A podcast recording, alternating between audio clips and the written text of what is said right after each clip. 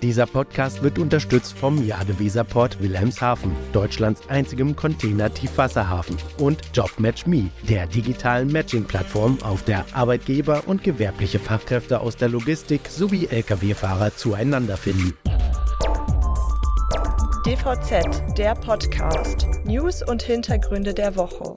Warum muss die Transportbranche auf den Weltklimarat achten?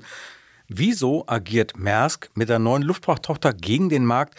Mit welcher Strategie will DAXA durchstarten? Und was hat Hellmann im Metaverse vor? Diese Fragen bewegten die Transport- und Logistikbranche in dieser Woche, haben reichlich für Gesprächsstoff gesorgt und wurden intensiv diskutiert. Nicht nur in den sozialen Medien. Mein Name ist Sven Benhür. Und ich bin Sebastian Reimann. Herzlich willkommen zu einer neuen Ausgabe von DVZ Die Woche, dem Nachrichtenrückblick der DVZ. Sven, diese Woche hat wieder sehr viel Neues gebracht und es ging auch um weltbewegende Themen im wahrsten Sinne des Wortes. So hat ja der Weltklimarat Anfang der Woche seinen sogenannten Synthesebericht vorgestellt und der verheißt nichts Gutes. Wenn es kein Umdenken gibt, dann wird die im Pariser Abkommen vereinbarte Obergrenze der globalen Erwärmung nicht erst gegen Ende des Jahrhunderts erreicht, sondern bereits Anfang der 2030er Jahre. Und äh, ganz klar, dem Güterverkehr kommt nämlich in diesem Zusammenhang eine ganz besondere Rolle zu, denn der Sektor ist noch ein richtig gutes Stück von den Zielen entfernt. Besser gesagt, anstatt dass die Emissionen des Transportsektors im Jahr 2022 um 5 Prozent gesunken sind, sind sie um 0,7 Prozent gestiegen. Zumindest hier in Europa wird daher der Druck auf die Branche erhöht.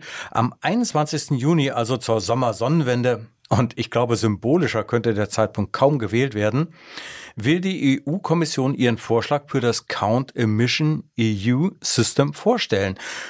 Und damit soll es künftig möglich werden, den Emissionsfußabdruck aller Transportarten zu messen und zu vergleichen. Ja, stimmt. Und jetzt beginnen natürlich die Interessenvertretung der einzelnen Transportbereiche auch schon damit, ihre eigenen Methoden zu entwerfen, um die Emissionen transparent zu machen.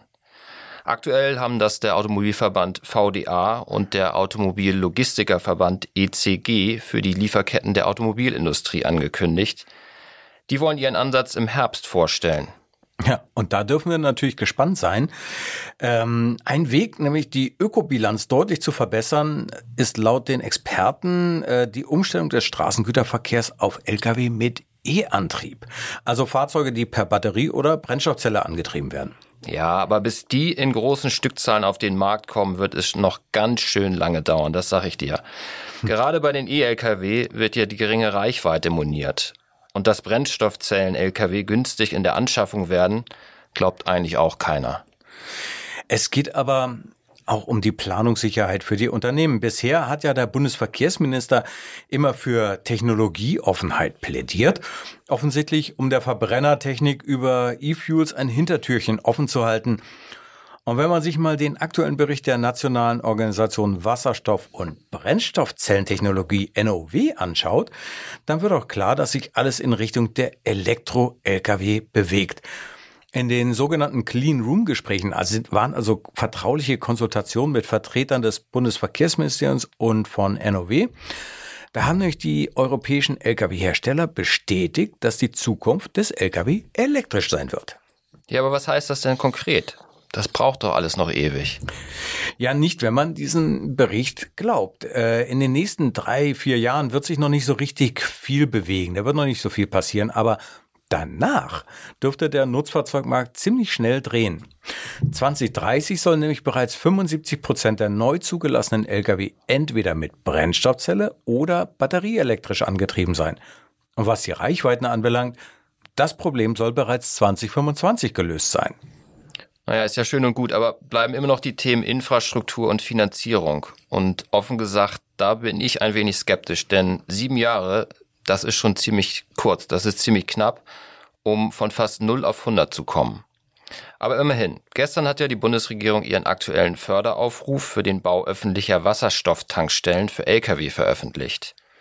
Da geht es um richtig viel Geld, denn der Staat greift den Investoren mit bis zu 80 Prozent der zuwendungsfähigen Ausgaben unter die Arme. Anträge können sofort gestellt werden und über den Link in den Show Notes geht es zum Projektträger Jülich, der die Anträge koordiniert. Na also, es geht doch voran. Aber natürlich nicht nur auf der Straße. Auch im Bereich Luftfahrt tut sich etwas. Unser Kollege Oliver Link äh, war ja im dänischen Billund bei einem Player, der die ganze Branche nervös macht. Was war denn da eigentlich los? Ja, richtig. Oliver hat sich mal angeschaut, wie Maersk Air Cargo da, äh, was Maersk Air Cargo da so treibt. Immerhin ist der Fracht Airport, der nun Heimatstandort der Dänen wird, mit einem jährlichen Umschlag von 76.000 Tonnen die Nummer zwei in Dänemark. Über den neuen Hub wird Maersk künftig dreimal in der Woche seinen neu aufgenommenen Fernostdienst nach China bedienen. Der Konzern verspricht sich davon, Ladung aus Nord- und Mitteleuropa anzuziehen. Das klingt ja erstmal ganz gut, aber ob die Luftfrachtstrategie von Maersk auch wirklich gut ist? Oliver hat sich dazu ein paar Gedanken gemacht und mit dir über das Thema gesprochen. Hören wir mal rein. Hi Oliver, ähm, Hey, schön, schön, dass du da bist. Äh, Danke. Ich fand es ja ganz spannend, was du äh, mitgebracht hast aus Bille und du warst ja ja bei Maersk und hast dir mal angeschaut, was die in Sachen Luftfahrt machen wollen und ähm, da sind natürlich unsere Zuhörer gespannt. Also wie, wie schätzt du deren Strategie ein? Also ganz kurz vorweggenommen, vordergründig, was ist da passiert? Ähm, Maersk fliegt jetzt auch nach China von einem Regionalflughafen aus, der bislang nicht wirklich groß in Erscheinung tritt. Billund, 70.000 Tonnen ungefähr, bisschen mehr im Jahr. Ich fand, unabhängig davon, dass da jetzt ein Flugzeug stand und nach China fliegt, gut und schön, aber was man da eigentlich sehen drin kann, ist meiner Meinung nach, ich sage nicht, dass das so sein muss, aber ich finde, man erkennt die Ansätze der Strategie von Maersk. Die sind, ganz kurz vorausgeschickt, anders als bei den anderen. Die fliegen tatsächlich eher Point-to-Point, direkt über kleinere Flughäfen Ja. und stellen damit dieses eingespielte System der Zubringerflüge zu großen Hubs, stellen sie in Frage. Das machen sie nicht anders als Amazon zum Beispiel. Und der Hintergrund ist natürlich diese Integrator-Strategie, die ähm, Maersk antreibt. Und darüber habe ich mir sehr viele Gedanken gemacht und ich glaube, ich bin zu dem Schluss gekommen, dass das eine ziemlich riskante Geschichte ist. Warum denn? Weil sie nicht zusammenpasst mit der Art, wie Luftfracht vertrieben wird. In dieser realen Welt, über die wir ja sprechen, der sich ja Maersk auch bewegt und abseits der Theorieebene das Integrator-Dasein Sinn ergibt, ist es halt so, dass es Speditionen gibt, die in der wahren Welt, in der Luftfrachtwelt, die Fracht kontrollieren ihrer Kunden. Und jetzt kommt Maersk an und will nicht mehr unterscheiden zwischen den Verkehrsträgern und bietet Point-to-Point an. Und da ist halt Seefracht und Luftfracht drin. Und dann sollen halt die Seefrachtkunden von Maersk gleichzeitig auch die Luftfrachttransportleistung von Maersk in Anspruch nehmen. Und das können die Luftfrachtspeditionen im Prinzip nicht unkommentiert lassen. Aber welche Möglichkeiten hätten die denn da zu opponieren? Also was, was hätten sie für Hebel, die sie ansetzen könnten, um Maersk vielleicht auch ein bisschen wieder in die Schranken zu weisen? Diese ganze Strategie steht und fällt damit, dass sehr platt formuliert Maersk ihre Flugzeuge vollkriegt. Dass das so ist, das weiß man nicht, ob das funktioniert. Es kann der Zeitpunkt kommen, dass Maersk ähm, die Spediteure brauchen wird. Sie können nicht im Ernst den größten Luftfrachtmarkt in Europa verprellen. Das ist Deutschland. Ähm, die Kühn und Nagels dieser Welt, die Schenkers und auch natürlich DSV und andere, die können jede Airline auf dem Trockenen sitzen lassen. Ähm, keine Airline würde es wagen, mh, direkt an einen Kunden ranzugehen. Es gab Beispiele in der Vergangenheit vor 30 Jahren, aber das wird jetzt so ein bisschen Klabautermann Dönekes. Das müssen wir jetzt nicht erzählen. Ähm, als das mal einer probiert hat und da gab es ziemlich wüste Reaktionen der Spediteure und ähm, der betreffende Carrier hat das dann sehr schnell wieder gelassen. Diesen ähnlichen Hebel hätten in der Theorie die Spediteure auch. Also wenn Maersk ihre Maschinen nicht so voll kriegt, wie sie sich das vorstellen, dann müssen sie wohl oder übel, müssen sie irgendwann mit den Spediteuren zusammenarbeiten. Und ob die das dann auch wollen. Das steht auf einem ganz anderen Blatt. Mhm. Naja, und abgesehen davon, ähm, du hast ja in der aktuellen DVZ eine sehr gute Analyse auch zusammengeschrieben zum Luftfahrtmarkt äh, 2022. Und ähm, das habe ich mir durchgelesen und ich habe gedacht, okay, so richtig gut ist das Timing auch nicht, jetzt nochmal in den Bereich Luftfahrt reinzugehen. Ähm, wie, wie, wie ist denn das eigentlich? Also 2022 war ja schon merkbar, der Markt geht runter und äh, ich glaube, Anfang des Jahres ist es noch ein bisschen äh, schärfer geworden.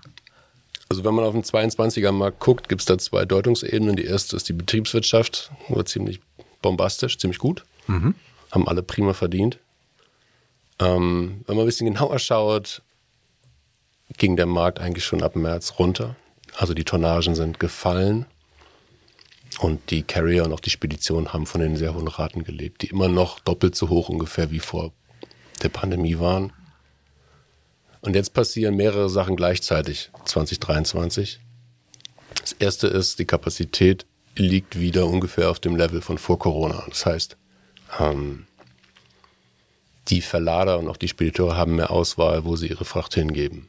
Sie sind nicht so sehr angewiesen auf den Frachtraum, die Raten sinken relativ rapide.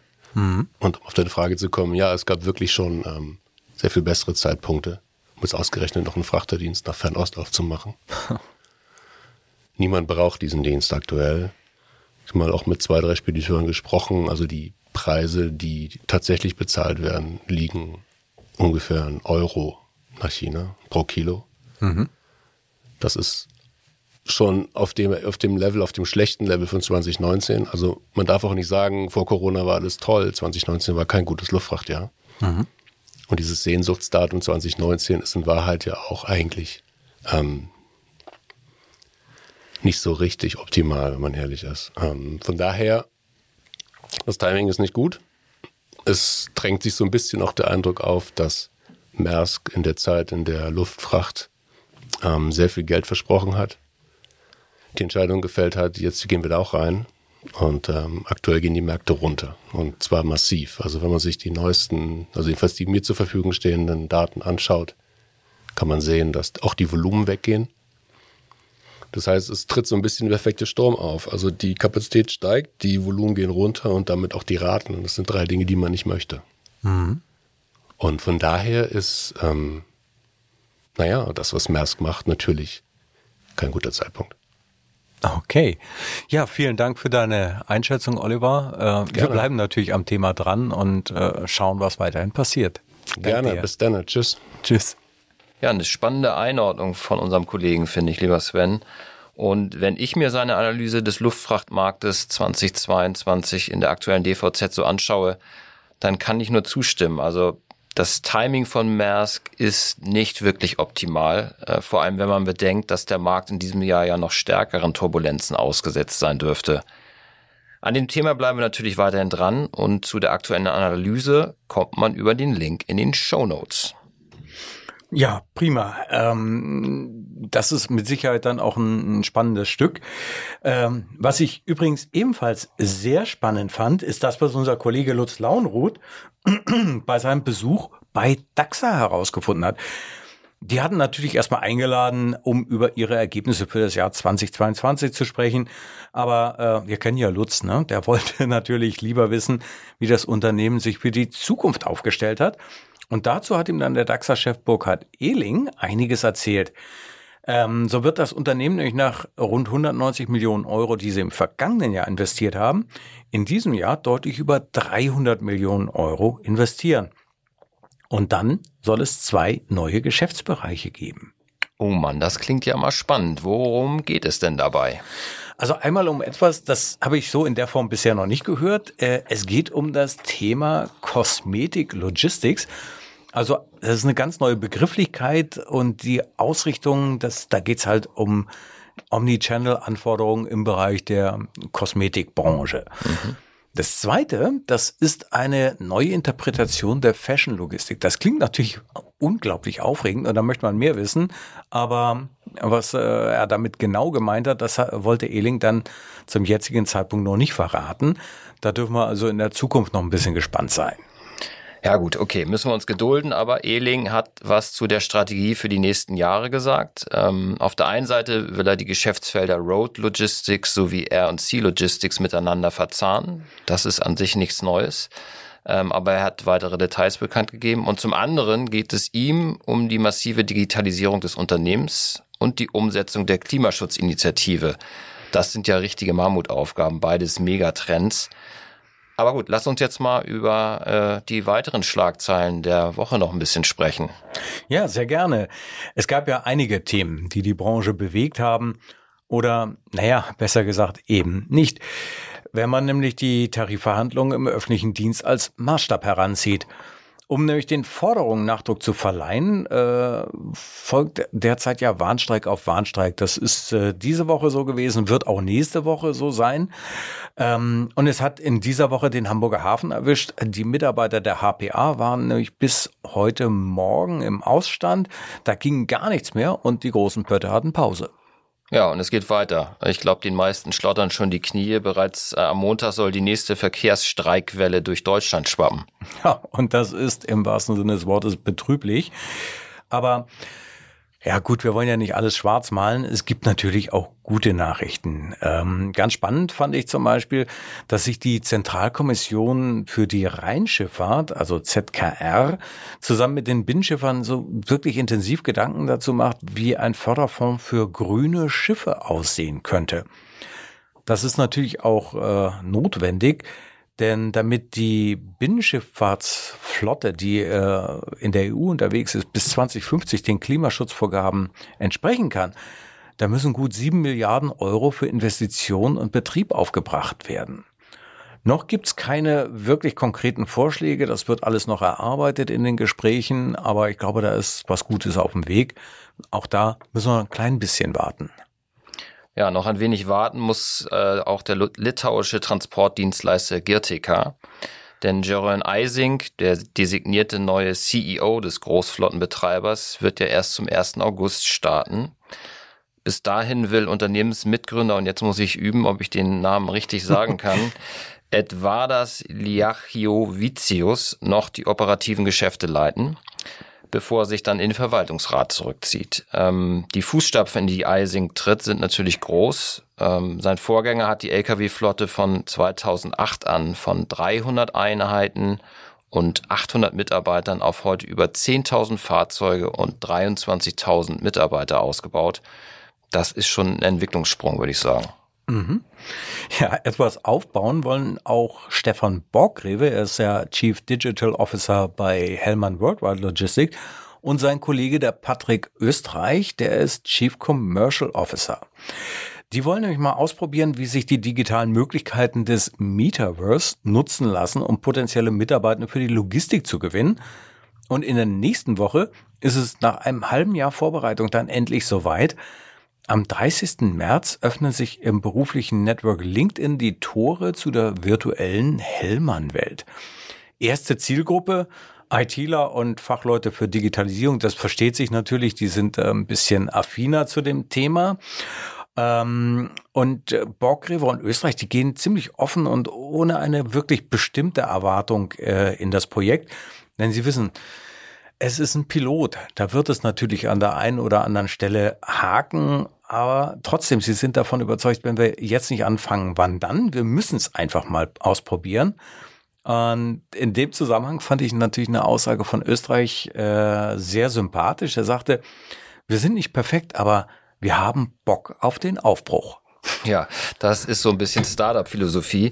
Ähm, statt irgendwann mit einer perfekten Show anzutreten, wird einfach mal ausprobiert, um Erfahrung zu sammeln. Anpassen kann man das Konzept ja für künftige Events, würde ich sagen. Mhm. Aber lass uns nochmal auf das Megathema Nachhaltigkeit zurückkommen. Ähm, wir haben uns ja zu Beginn über den aktuellen äh, NOW-Bericht unterhalten und ja klar, das war mal wieder eine entsprechende Umfrage oder da war mal wieder eine Umfrage auf LinkedIn angesagt. Ähm, was wollten wir denn diesmal wissen?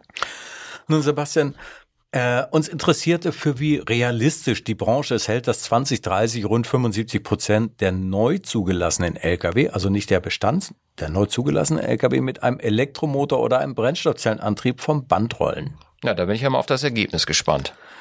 Ja, bisher haben sich äh, muss ich ja sagen, die Umfrage läuft ja noch, aber bisher haben sich äh, rund 250 Menschen an der Umfrage beteiligt und lediglich 18 Prozent der Teilnehmer, äh, denen war klar, dass das so eine ziemlich präzise Prognose ist. 32 Prozent hingegen haben gesagt, nee, das ist völlig unwahrscheinlich. Und ähm, so knapp die Hälfte hat gesagt, ja, sie gehen davon aus, dass der Anteil der grünen Lkw an den Neuzulassungen 2030 bei ungefähr der Hälfte der Gesamtzulassung liegen wird. Und dann gab es natürlich noch die Optimisten. Zwei Prozent gaben an, dass zum Stichtag nur noch Nichtverbrenner zugelassen werden. Ja, spannende und auch ein wenig Hoffnung machende Zahlen, finde ich. Und das war's für dieses Mal. Vielen Dank fürs Zuhören. Die Links zum NOW-Bericht, zum Förderprogramm für Wasserstofftankstellen und zu der aktuellen Analyse des Luftfrachtmarktes finden Sie in den Show Notes. Und wer will, kann sich ja schon mal die Zugangsdaten für das Hellmann Metaverse Event sichern. Und äh, wie nach jeder Folge möchte ich natürlich daran erinnern, dass man diesen Podcast natürlich auch abonnieren kann und zwar auf allen gängigen Podcast-Plattformen und dann verpassen Sie nie wieder eine neue Folge. Über ein Sternchen oder einen Daumen hoch freuen wir uns übrigens ganz besonders. Falls Sie Fragen haben oder uns ein Feedback geben wollen, dann können Sie uns natürlich jederzeit eine E-Mail schicken an redaktion.dvz.de. Wir verabschieden uns und wünschen Ihnen ein schönes Wochenende. Hören Sie gern nächste Woche Freitag wieder rein in unseren wöchentlichen Nachrichten-Podcast. Ihr Sebastian Reimann und Ihr Sven Benür. Dieser Podcast wurde unterstützt vom Jade Weserport Wilhelmshaven, Deutschlands einzigem Container-Tiefwasserhafen und JobMatchMe, der digitalen Matching-Plattform, auf der Arbeitgeber und gewerbliche Fachkräfte aus der Logistik sowie Lkw-Fahrer zueinander finden.